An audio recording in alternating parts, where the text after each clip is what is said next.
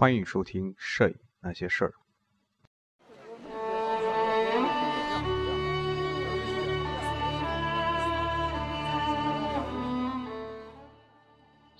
各位听友，大家好，我是宋略部，欢迎收听《摄影那些事儿》第五十八期，摄影世界摄影史第八集第二章：肖像摄影盛行的年代。肖像摄影在亚洲，肖像摄影在被介绍到远东地区之后，其发展伴随着人们从封闭的传统转向对新科技的开始接受这个过程。一个标志性的事件呢，就是在一九一八五四年，美国通过外交外交通牒，呃，打开了日本的大门，日本呢就开始正式对西方啊开放。那么事实上，在日语里面，呃，用来原本是用来表示照片的象形文字的本意，就是啊复制真实。美国的艺术家、摄影家小伊利，嗯，法特·布朗。他跟随美国的海军准将叫马修·佩里，他的远征舰队抵达这个日本，拍摄了日本最早的达盖尔法肖像。但是日本人尝试使用达盖尔法肖嗯摄影法拍照呢，却是在嗯1848年，长崎的一名商人进口了第一台照相机之后。尽管如此呢，直到1857年，日本的摄影师才拍摄出称得上成功的呃达盖尔法的摄影作品。一年之后。呃，首幅由日本摄影师拍摄的火棉胶湿版摄影作品呢，出现在日本。在一八六一年，日本的木板画作品，这个题目呢叫做《带着相机的法国夫妇》，这个的图七十二中啊。这个木板画呢是啊，描绘的就是，呃，描绘的是一个法国人头上盖着一块布，然后在操作相机。那么后面呢是他的。应该是他的夫人吧，嗯，然后穿着法国的服饰，旁边有一些小道具，在右上角写着“法兰西”三个字啊。直到这幅作品啊，我们才能够看出，早期主要还是外国人在日本使用照相机，这个实际上是与我们中国是有一点相像的啊。嗯，他们不仅为当地人拍照，而且还教会了嗯人们一些相关的操作技术。十九世纪七十年代的中后期，日本的主要城市呢就开始陆续的出现了一些专业的摄影工作室。嗯，仅仅在东京地区呢，就有一百多家摄影工作室。就连戒备森严的皇室呢，也开始允许皇室成员拍摄肖像。那么，这是一伴随着一个开放的一个过程啊。尽管中国同西方世界的隔绝比日本呢还要久。呃，但是从十九世纪六十年代开始，西方的摄影师也开始抵达到中国，拍摄了一些肖像。嗯，最早呢是在一八四四年拍摄了澳门和广州的达盖尔法照片，这个呢可以参考《中国摄影史》一八四二到一八六零年，是。这个这个这个中国摄影出版社二零一一年出版这套中国摄影史，简单说几句啊，它分为很多本啊，是分年分年这个分这个年龄年段啊，你比如说这个介绍是一八四二到一八六零，这套书呢是系统的介绍了从这个从这个摄影术刚传入中国，一直到。好像是到现在吧，这个书呢，这套书非常贵，印刷也确实非常不错，也非常厚啊，但是确实价格就是有点有些贵了。那么，在众多抵达到抵达中国的外国人中，一个叫加利福尼亚人的，这一个叫做米尔顿·米勒，嗯，他在十九世纪六十年代早期在香港开设了摄影工作室，拍摄了大量的广东商人以及满清的官员以及他们的。家人等等，那都是一些一本正经的一些照片啊。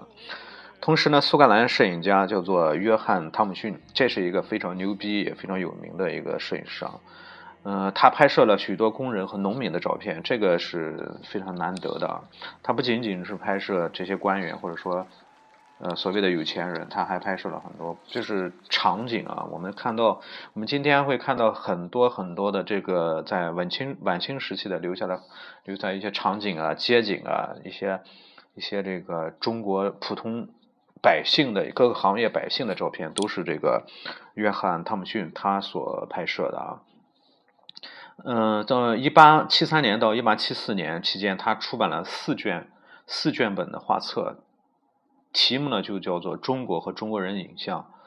嗯，人们就普遍认为中国本土的摄影师是在十九世纪五十年代通过为外国人在香港开设的摄影工作室工作，学习并掌握了摄影技术，然后呢就开始拍照。嗯，那个时候大约有二十余家照相馆用中文名字命名。嗯，但是呢，关于这些照这些工作室可考的信息几乎没有。在中国本土摄影师所开设的这些照照相馆当中，一个名叫。赖阿芳的照相馆是发展比较顺利，也比较成功的。从这个十九世纪五十年代晚期到二十世纪，它一直是比较活跃的，作品的艺术性也得到了汤姆逊的认可。那么，在印度次大陆，各种摄影门类，包括肖像摄影，都是英国殖民者带入的，并迅速被印度商人和统治阶层所追捧。十九世纪六十年代以后呢，在印度的一些大的城市，商业摄影的工作室、宫廷指定的个人摄影师，以及在集市上，啊，为普通人呃拍照的摄影师就陆续的出现了，以满足英国人和印度人统治阶级对拍摄的这种这种需求。印度一个最著名的摄影工作室是由拉纳迪恩亚达亚尔在啊孟买耶岛和。和这个叫海德拉巴两地创作了，海德拉巴两地创作的、创立的啊。从这个十九世纪八十年代开始，达雅呢一直是呃海叫海德拉巴当当地宫廷的御御用摄影师。在这个时期呢，印度的肖像摄影作品都在后期手工绘制了印度风格的一些装饰。同西方一样，肖像照片的手工绘制在当时也是被普遍接受的。人们认为，同西方国家比起来，这个相机在印度的使用有着自己独特的风格。即使在施加了手工绘画之前，印度摄影师在一定程度上仍然是可以避免摄影作品的，呃，这个这个空间和维度的问题。印度印度的肖像摄影除了在姿势、着装和内部装饰各方面同西方摄影有着。明显的不同啊，没有经过后期摄影是绘画的肖像作品，在其他方面同西方作品比较起来啊，却并不存在所谓的天壤之别。嗯，这个其实也很容易理解啊，这个不同文化地区，嗯，那么。它的这个文化背景不一样，拍摄出来照片也可能不一样。但是去除了这些东西，实际上这个作为肖像，作为这个摄摄影来说，因为当时的技术手段所限定吧，也不会有太大的区别。所以这个文化特色，或者说这个人的不同种族或者不同地区的人的一些特点，就就显得反而是是比较明显的一些了啊。另一个小标题：肖像摄影作为个人表达。嗯，在商业化摄影发展这个同时呢，那很多业余的摄影爱好者也拍摄了大量的就是所谓的私人化的肖像。嗯，这些摄影爱好者中呢，也有有男有男性，有也有女性，但是他们不以摄影为主，只是把这个摄影呢当做是记录时光的工具。我想他们放到今天来说的话，可能就是最纯粹的一些呃摄影摄影爱好者，或者说摄影发烧友。啊，那么可能他们的爱好就是，就像今天很多朋友扫喜欢扫街一样，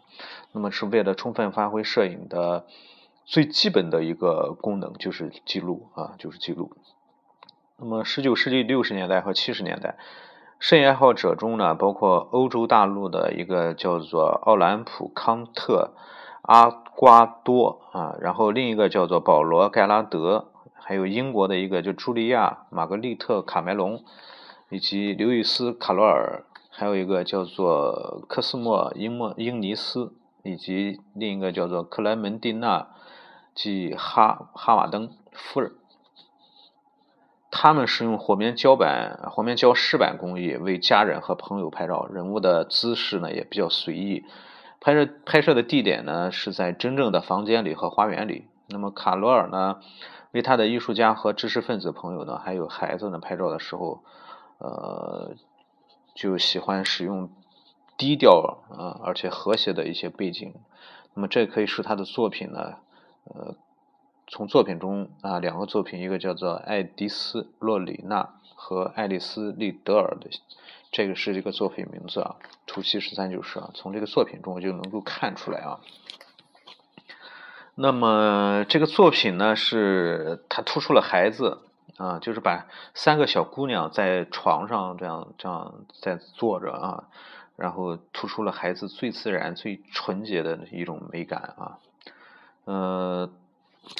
那么通过这个作品呢，也可以反映出他本人的一种一种心态吧，嗯，但实际上他后来也拍摄了很多人体的作品啊，传达出女性的纯真以及。呃，自身内心深处的性需求之间的挣扎啊，那么这个我们就不多解释了啊。卡梅隆是维多利亚时期最著名的一个肖像摄影师，尽管他有很多作品是用于销售和展览的，但是一般呢还是将他划归到呃业余摄影师的行列的。在他的镜头里啊，拍摄对象总是被表现得非常的完美。对于卡梅隆来说，无论男女啊，表现他们独特的个性以及他们对艺术和文学的特殊的贡献，才是啊，才是对所处时代的一个体现。所以他坚持要求拍摄对象必须摆出姿势。用他的话来说啊，人物外在和内在是最佳的状态，应该。是达到这样一种一种一种一种效果啊。那么，那么比起清晰的对焦，他更加关注是唤起情感的光线啊，比较注重光线。从他拍摄的卡梅隆家族的好朋友叫做约翰克歇尔爵士的肖像和他拍摄的侄女叫朱莉朱莉亚雅克逊的肖像，都可以看出他对用光的重视。那么，茱莉亚·亚克杰克逊当时是刚刚嫁给了这个赫伯特·杜克沃斯，这是呃，她刚刚出嫁。那么，她的女儿就是这个这个赫伯特啊，他的女儿就是英国著名的小说家，叫做弗吉尼亚·伍夫尔啊。那么，图七十五，这是典型的那种传统绘画式的构图方式啊。嗯，卡梅隆的作品如同卡罗尔的作品一样，都被认为是带有拉斐尔前派风格的理想类型。他的肖像作品风格似乎尤其受到艺术导师乔治·弗罗德里克·瓦茨的影响。瓦茨的绘画作品体现出英国知识分子的品味。他崇高的伦勃朗式的明暗处理手法，他崇尚啊，他崇尚是伦勃朗式的明暗处理手法。那伦勃朗呢，他是一个非常伟大的画家。那么它的明暗，所谓它的明暗处理手法呢，就是一般就是在这个人物的正面左上方左上方啊投射啊光有有一盏光源，然后会就是在人物肖像画人物肖像摄影中叫做蝴蝶光。在在人的呃鼻子的阴影部分会出现鼻子的底部啊出现一个小小的阴影啊，它是这样一种用光的手法。伦勃朗当然他的画，大家可以有兴趣可以搜一下，背景基本上非常深的颜色，然后然后他的非常具有特色啊。嗯，这个卡梅隆同时期的人们啊，对他对卡梅隆的这个作品啊评价就褒贬不一啊。尽管媒体的艺术评论和一些呃美国、英国本土的海和这个海外的摄影师对他的对他的手法表示赞许，但是艺术摄影的倡导者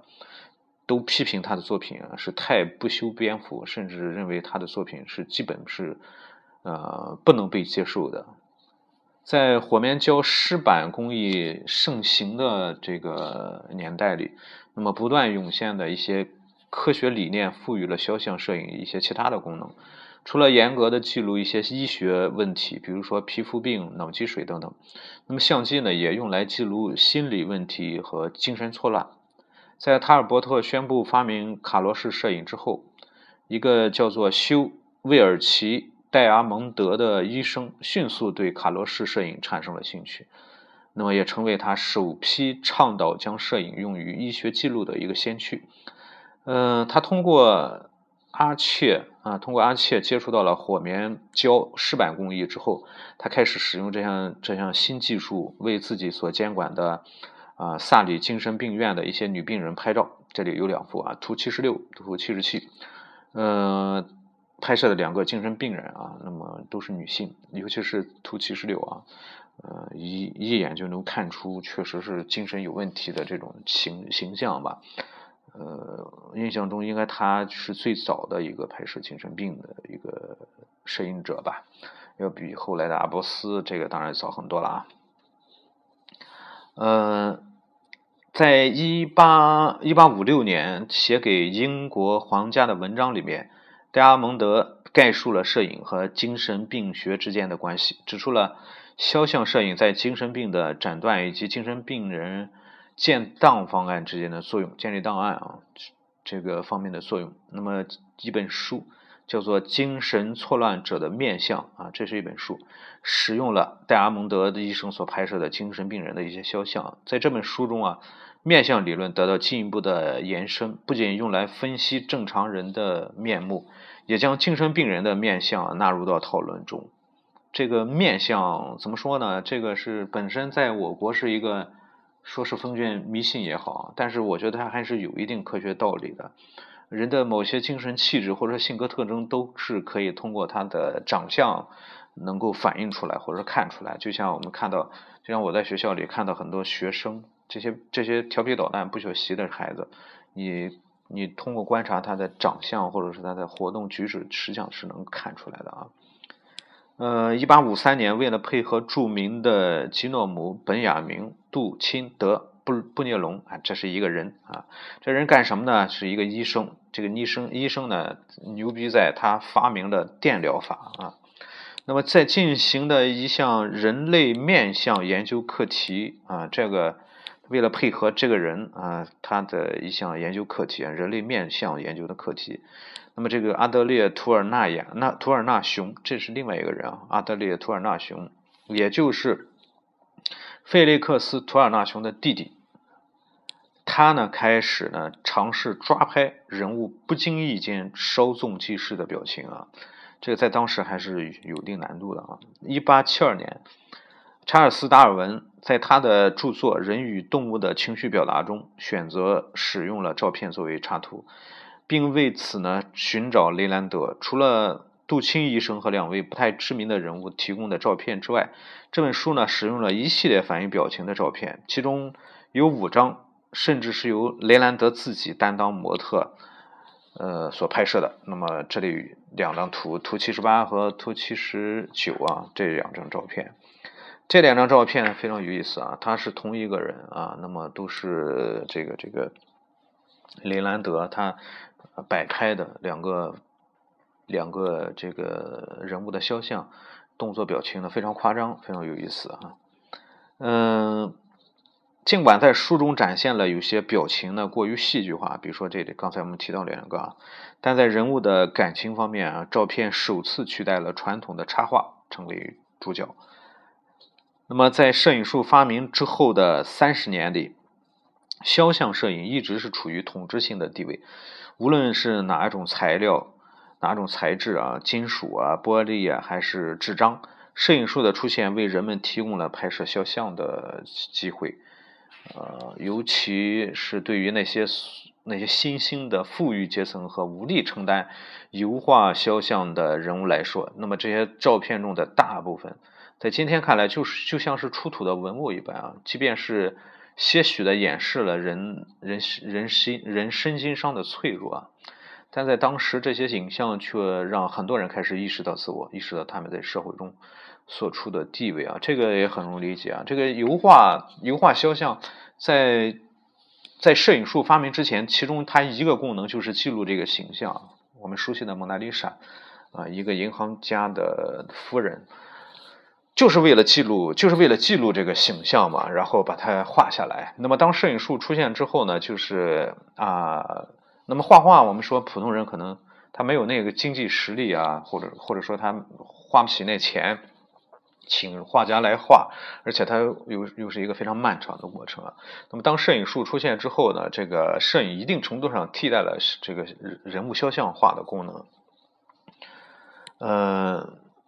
其实这是这个摄影术的诞生对这个，其实这刚才说的是对这个绘画的一个一个冲击吧，一个影响吧啊，这也是我加上去的啊。呃，另外呢，就是通过拍摄人在老中青不同时期的照片，呃，人们开始对死亡和转瞬即逝的时间有了更加清醒的认识啊。记住出版和销售名人的照片，呃，个人崇拜呢也得到了一定的一定程度的提高。那名人的肖像就好像名人的替代品一样，出现在普通人中间。然而，让更多的普通人感觉到，感觉与政治和文化名人啊，他之间的这个距离被拉近了啊。即使是这些作品着力强调名人与普通人的不同，啊，这个这个恐恐怕是名人更加方便啊，那么拍摄这这些个类似的照片啊，所以普通人其实其实是谁也谁也不会说闲着没事整天去拍照片玩啊。那么当然今天这个这个情况不一样了啊。整体来说呢，这个普通的商商业肖像摄影在审美和表现深度的想象力上，很快就会枯竭了。相反了，一些富有创造力的个人摄影师，啊，包括一些一大批人名啊，比如说啊，索斯沃斯、霍斯、希尔、亚当斯、卡梅隆、卡罗尔、纳达尔等等，在探索肖像摄影的个性的同时啊，不断的提出新提炼出新的艺术价值啊。那么，随着呃，随着这个这个新相机和新科技的发明啊，这个摄影工作室肖像的重要性，那么逐渐就消失了。人们开始用自己用照相机为家人和朋友拍照。嗯，但是呢，肖像摄影作为人物性格的反映，作为艺术品，作为作为文化传播的内容，还是继续吸引着摄影师不停的去尝试和挑战。好，我们今天就到这里。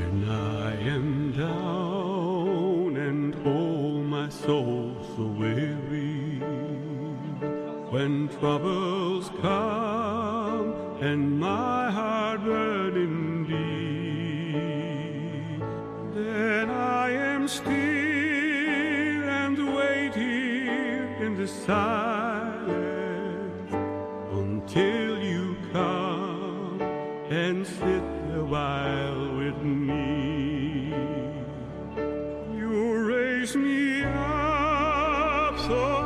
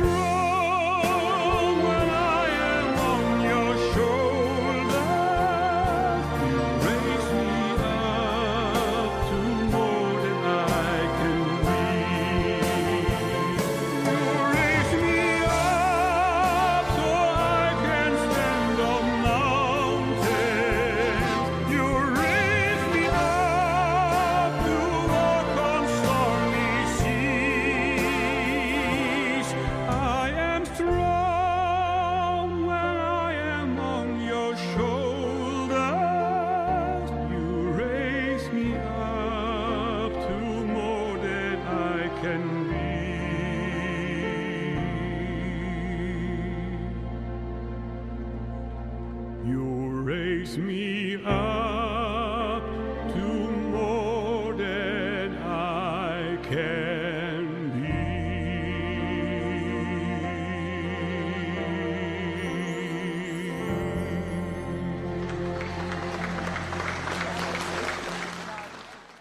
那天在微博上看了这个视频，听这首歌感动的都流泪了，结果一不小心把我自杀壶的盖子给打掉了。好了，我们下期节目再见。